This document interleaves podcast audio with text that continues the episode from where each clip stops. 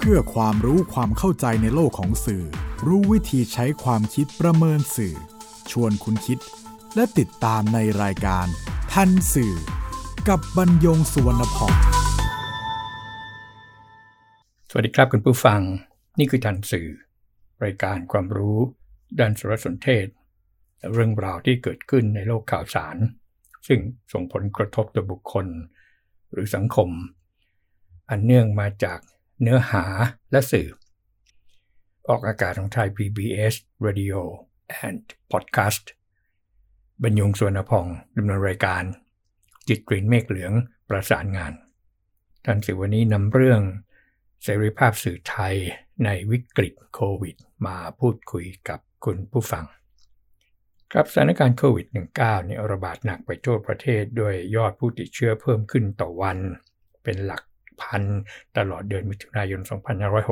2564 โดยเฉพาะต้นเดือนกรกฎาคมนั้น ผู้ติดเชื้อต่อวันใกล้หมื่นราย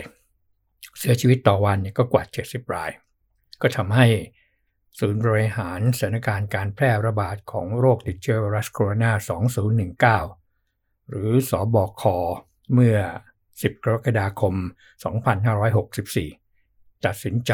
ออกคำสั่งที่ 9 เรื่องพื้นที่สถานการณ์ที่กำหนดเป็นพื้นที่ควบคุมสูงสุด พื้นที่ควบคุม และพื้นที่เฝ้าระวังสูง แล้วก็ออกข้อกำหนดฉบับที่ 27 ทั้งคำสั่ง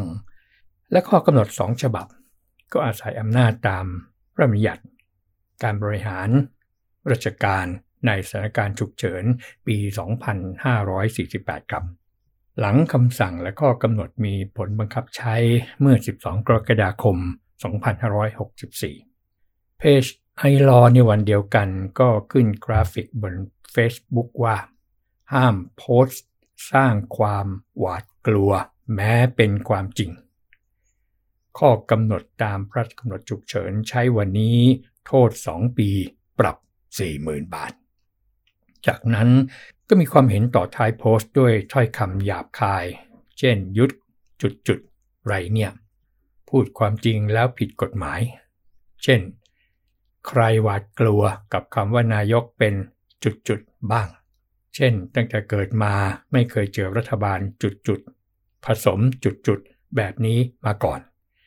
ไอ้จุดจุดมึงชิงจุดจุดเกิดแท้ๆเช่น มึงยิ่งปิด กูยิ่งเปิดไอ้จุดจุดนรก ที่จุดจุดนั้นคุณผู้ฟังก็คงจะเข้าใจได้นะครับว่าหมายถึงอะไรบ้าง ก็มีความเห็นนะครับที่ไม่มีคำหยาบ เช่น อ้างว่าเป็นการออกกฎที่ขัดต่อรัฐธรรมนูญปี 2560 จึงไม่มีผลบังคับ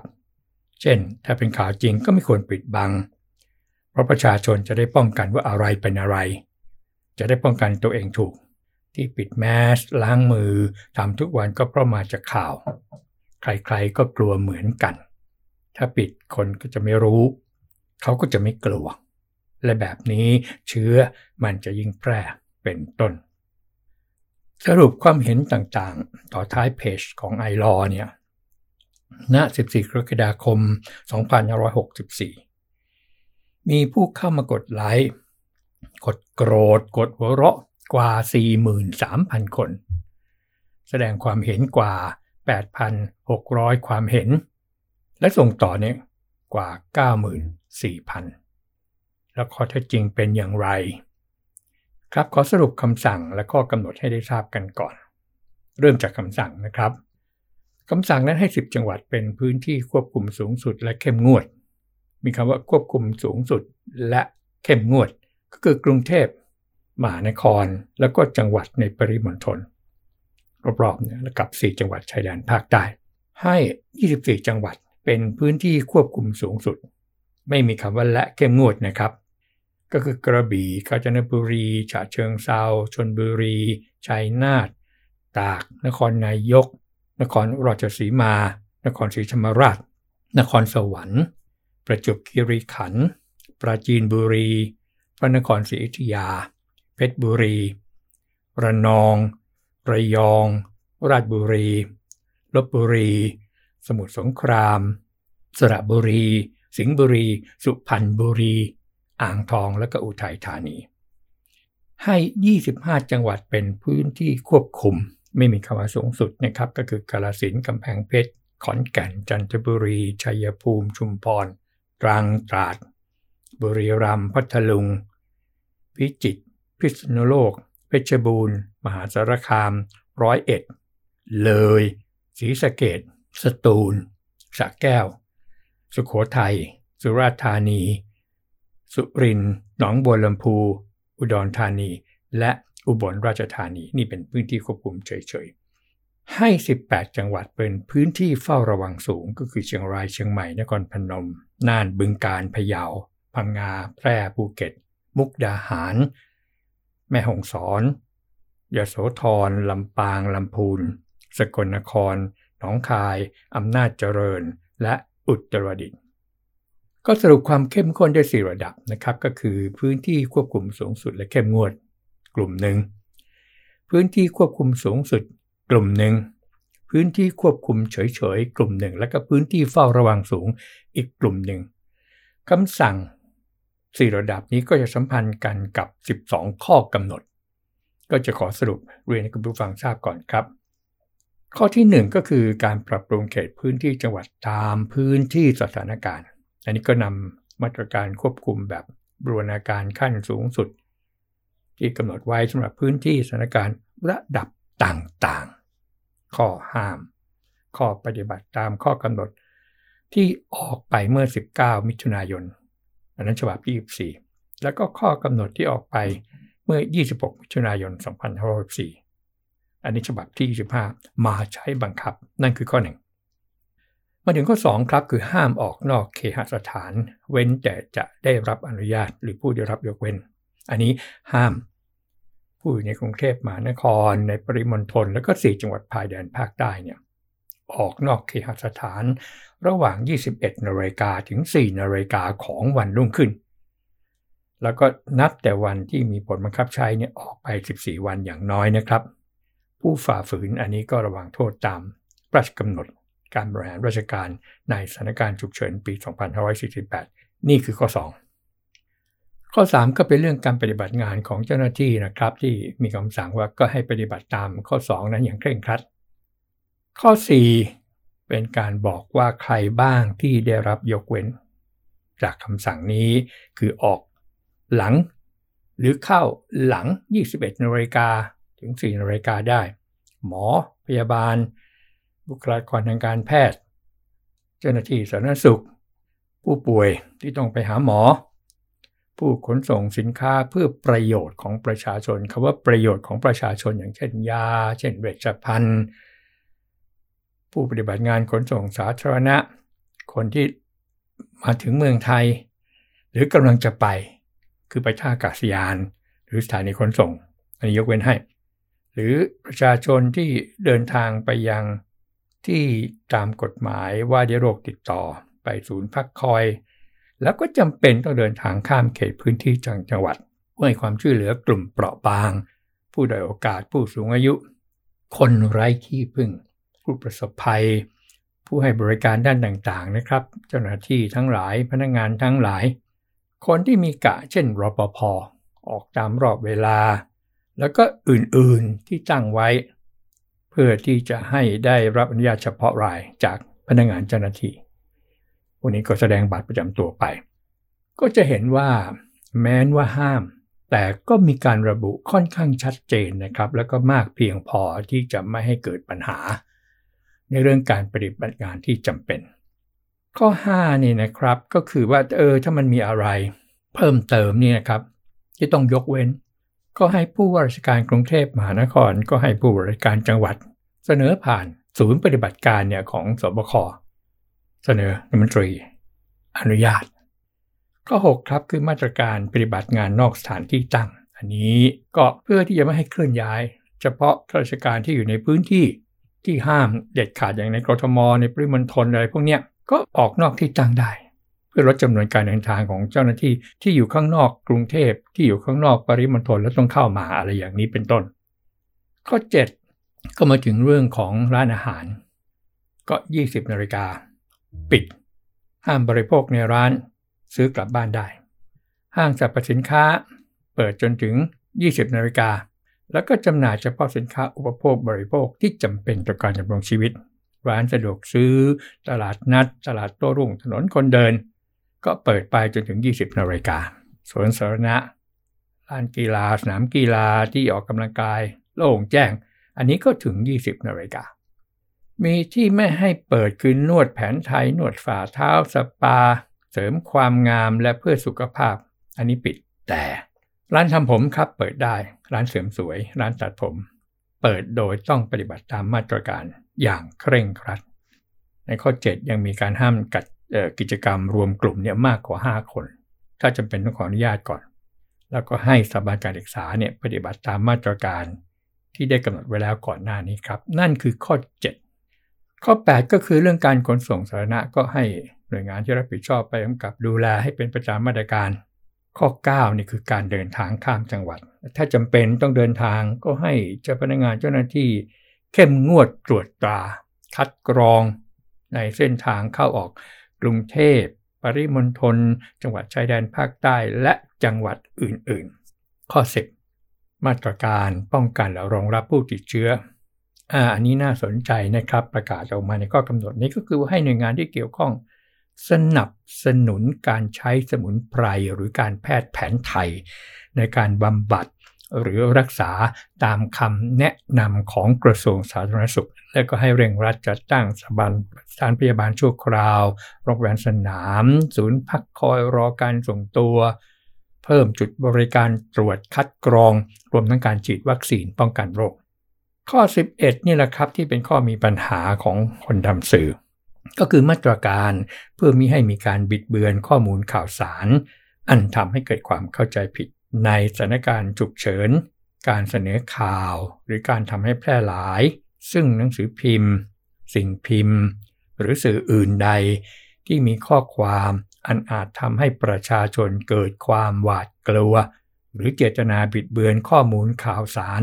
ทำให้เกิดความเข้าใจผิดในสถานการณ์ฉุกเฉิน จนกระทบต่อความมั่นคงของรัฐ หรือความสงบเรียบร้อย หรือศีลธรรมอันดีของประชาชนทั่วราชอาณาจักรนั้น เป็นความผิดตามมาตรา 9 วงเล็บ 3 แห่งพระราชกำหนดการบริหารราชการ ในสถานการณ์ฉุกเฉิน ปี 2548 สุดท้ายก็คือข้อ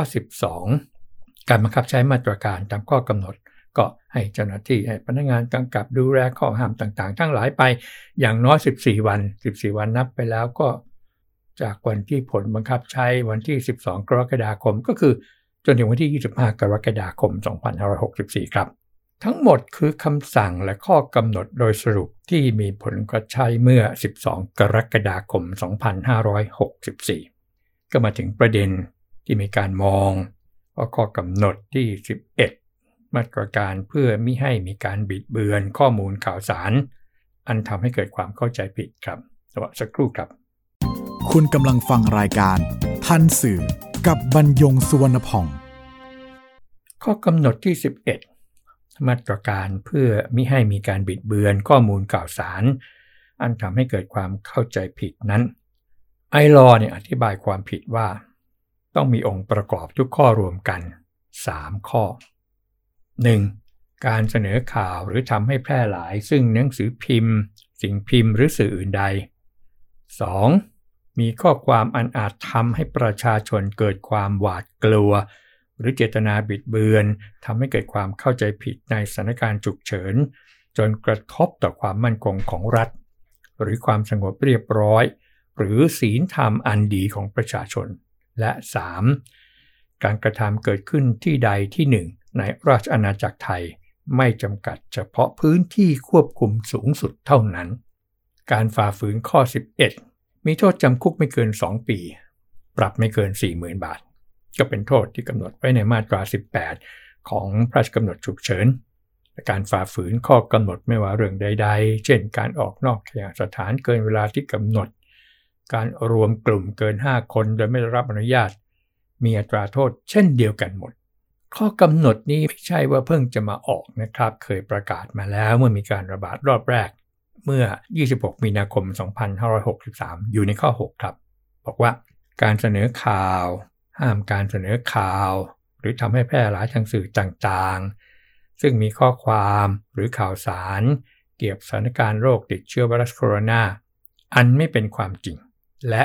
อาจทำให้ประชาชนเกิดความหวาดกลัว หรือเจตนาบิดเบือนข้อมูลข่าวสารดังกล่าวทำให้เกิดความเข้าใจผิดในสถานการณ์ฉุกเฉิน จนกระทบต่อการดูแลรักษาความสงบเรียบร้อย หรือศีลธรรมอันดีของประชาชน ในกรณีเช่นนี้ ให้เจ้าหน้าที่เตือน ให้ระงงับ หรือสั่งให้แก้ข่าว หรือหากเป็นกรณีที่มีผลกระทบรุนแรง ให้ดำเนินคดีตามพระบัญญัติว่าด้วยการกระทำความผิดเกี่ยวกับคอมพิวเตอร์ ปี 2550 หรือ พระราชกำหนดการบริหารราชการในสถานการณ์ฉุกเฉินปี 2548 แต่ข้อกำหนดในฉบับที่ 27 คือล่าสุดนั้นสั้นกว่าฉบับที่ 1 ครับ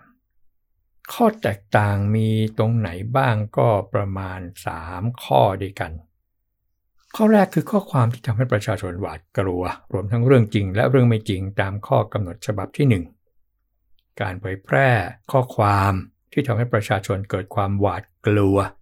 จะเป็นความผิดต่อเมื่อเป็นข้อความหรือข่าวสารเกี่ยวกับ สถานการณ์โควิด -19 ที่ไม่เป็นความจริงเท่านั้น แต่ข้อกำหนดฉบับ 27 เอาผิดข้อความอันทำให้ประชาชนเกิดความหวาดกลัว ตัดองค์ประกอบที่เคยเขียนว่า ไม่เป็นความจริง เอาแค่หวาดกลัว นั่นหมายความว่าสามารถเอาผิดกับข้อความที่ทำให้ประชาชน หวาดกลัวทั้งที่เป็นความจริง หรือไม่เป็นความจริงก็ได้ ประการที่ 2 นะครับ ข้อแตกต่าง ข้อกำหนดฉบับที่ 1 ห้ามการบิดเบือนข้อมูลข่าวสาร อันทำให้เกิดความเข้าใจผิด จนกระทบต่อการดูแลรักษาความสงบเรียบร้อย หรือศีลธรรมอันดีของประชาชน ส่วนข้อกำหนดฉบับที่ 1 การข้อกำหนดฉบับที่ 27 ห้ามการบิดเบือนข้อมูลข่าวสาร อันทำให้เกิดความเข้าใจผิดจนกระทบต่อความมั่นคงของรัฐ หมายความว่า มีการขยายขอบเขตข้อห้ามครับ แล้วก็เอาผิดกับการเผยแพร่ข้อมูลข่าวสารได้มากขึ้น ความแตกต่างข้อที่ 3 นะครับก็คือข้อกำหนดฉบับที่ 1 หากเจ้าหน้าที่พบการเผยแพร่ข้อมูลข่าวสารที่อาจเป็นความผิด ให้เตือน ให้ระงงับ หรือสั่งให้แก้ไขข่าวก่อน โดยยังไม่ต้องดำเนินคดี หรือหากเป็นกรณีที่มีผลกระทบรุนแรงจึงให้ดำเนินคดี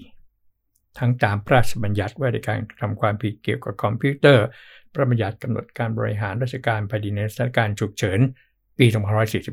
2548 แต่ข้อกำหนดฉบับที่ 27 ตัดเนื้อหาส่วนที่ให้เจ้าหน้าที่เตือนนี้ออกไป แม้ ข้อกำหนดฉบับที่ 27 ตัดข้อความที่ให้ดำเนินคดี ตามพระบัญญัติว่าในการกระทำความผิดเกี่ยวกับคอมพิวเตอร์ออกไปกระนั้นครับการตัดสินใจดำเนินคดีตามกฎหมายใดยังคงเป็นดุลพินิจของพนักงานสอบสวนอยู่ครับถ้าเห็นว่าการกระทำใดเข้าข่ายความผิด ตามพระบัญญัติว่าในการกระทำความผิดเกี่ยวกับคอมพิวเตอร์ด้วย ก็สามารถดำเนินคดีได้ครับ ด้วยเหตุนี้เอง ข้อกำหนดที่ 11 ในฉบับที่ 27 ที่ไอรอตั้งข้อสังเกต ไอรอจึงโพสต์ว่ามีความหมายว่าถูกจำกัดเสรีภาพคือจริงหรือไม่จริงถ้าหากว่าประชาชนตกใจมีโทษทันทีตรงนี้ครับ ทีนี้องค์กรวิชาชีพสื่อมวลชน 6 องค์กร มีสภาการสื่อมวลชนแห่งชาติ มีสภาวิชาชีพข่าววิทยุและโทรทัศน์ไทย มีสมาคมนักข่าวหนังสือพิมพ์แห่งประเทศไทย มีสมาคมนักข่าววิจิรโทรทัศน์ไทย มีสมาคมผู้ผลิตข่าวออนไลน์ แล้วก็สหภาพแรงงานกลางสื่อมวลชนไทย เมื่อ 15 กรกฎาคม 2564 ออกแถลงการร่วมครับ เรื่องการออกข้อกำหนด การบริหารสถานการณ์ฉุกเฉินกระทบต่อเสรีภาพของสื่อมวลชนและประชาชน แถลงการนี้ก็เรียกร้อง ให้รัฐบาลทบทวนการออกข้อกำหนดที่ 11 ในฉบับที่ 27 หรือออกแนวปฏิบัติที่ชัดเจนจากข้อกำหนดดังกล่าว เพื่อมิให้มีการบังคับใช้ข้อกำหนดนี้ เพื่อปิดกั้นการทำหน้าที่เสนอข่าวสารของสื่อมวลชน และการแสดงความคิดเห็น โดยสุจริตของประชาชน จนกระทบต่อสิทธิ การรับรู้ข่าวสาร และการแสดงความคิดเห็นของประชาชน โดยเฉพาะในสถานการณ์วิกฤตโรคระบาดทที่กำลังเป็นปัญหาหลักของประเทศไทยและคนไทยในขณะนี้ ครับยังไรก็ตามเข้าใจครับว่าการออกข้อกำหนดที่ 11 เนี่ยก็เพื่อจะปราม ก็เพื่อจะเตือนสื่อมวลชน ก็เพื่อจะให้ประชาชน ระมัดระวังการนำเสนอข่าวสาร และก็ข้อความตามประกาศ เพราะก็เป็นที่ทราบกันและก็เห็นกันอย่างชัดเจนนะครับว่าที่ผ่านมามีข่าวหลอก มีข่าวลวง มีข่าวเท็จ มีข่าวบิดเบือน มีข้อความที่ไม่ถูกต้อง ไม่เป็นไปตามข้อเท็จจริง โดยเฉพาะการนำประเด็นที่เป็นอุปสรรคและปัญหาของโควิด -19 ไปเป็นเครื่องมือทางการเมือง ตรงนี้เข้าใจครับว่าทำไม ออกข้อกำหนดที่ 11 เพียงแต่ว่าข้อกำหนดที่ 11 ของฉบับที่ 27 นั้น มีถ้อยคำที่ต่างกันกับข้อกำหนดที่ 6 ของข้อกำหนดฉบับแรกที่ 1 เมื่อต้นปีที่แล้ว ข้อสังเกตครับ อันนี้ก็จะเป็นข้อเท็จจริงหน่วยงานของรัฐเองก็มีการสื่อสารผิดพลาดทำให้ประชาชน สื่อมวลชน เกิดความสับสน สื่อมวลชนเองเนี่ยที่ว่าพาดหัวเกินความเป็นจริงพาดหัวทำให้เกิดความตระหนกต่างๆ ทั้งหลาย แต่ถ้าสังเกตนะครับว่าองค์กรวิชาชีพสื่อมวลชนก็ไม่ได้นิ่งเฉย หรือว่าละเลยในการบอกกล่าว แล้วก็ย้ำเตือนการปฏิบัติหน้าที่ด้วยความรับผิดชอบ เพียงแต่ไม่มีอำนาจที่จะไปลงโทษอะไรอีกแล้วละครับ นอกจากเตือนหรือชี้ หรือให้พิจารณาให้เห็นผลกระทบที่มันเกิดขึ้นจากการที่เสนอข่าวเนี่ยแล้วทำให้เกิดการตระหนกตกใจ ไม่เพียงเท่านั้นครับ องค์กรวิชาชีพสื่อมวลชนเนี่ยยังให้ความร่วมมือและก็ประสานงาน เพื่อนำเสนอข้อมูลข่าวสารที่ถูกต้องกับศูนย์บริหารสถานการณ์โควิด -19 ผ่านสื่อมวลชนที่เป็นสมาชิกมาโดยตลอด อันนี้ก็เป็นข้อเท็จจริงอีกเช่นกันครับ ทั้งหมดทั้งหลายทั้งปวง นั้น ท่านสื่อวันนี้เนี่ยได้รวบรวมข้อมูลและข้อคิดเห็นหลักๆนะครับจากฝ่ายต่างๆมา เพื่อพิจารณาร่วมกัน เพราะสถานการณ์วิกฤตโควิดวันนี้ ไม่ใช่เรื่องของใคร คนใด หรือฝ่ายใด หากเป็นเรื่องของทุกคน โดยเฉพาะนักการเมืองที่ควรหยุดใช้สถานการณ์นี้เป็นเครื่องมือทางการเมือง พบกันใหม่ในทันสื่อไทย PBS Radio and Podcast บรรยงสุนพอง สวัสดีครับ ติดตามรายการทันสื่อได้ทางไทย PBS Podcast เว็บไซต์ thaipbspodcast.com แอปพลิเคชัน Thai PBS Podcast และ YouTube Channel Thai PBS Podcast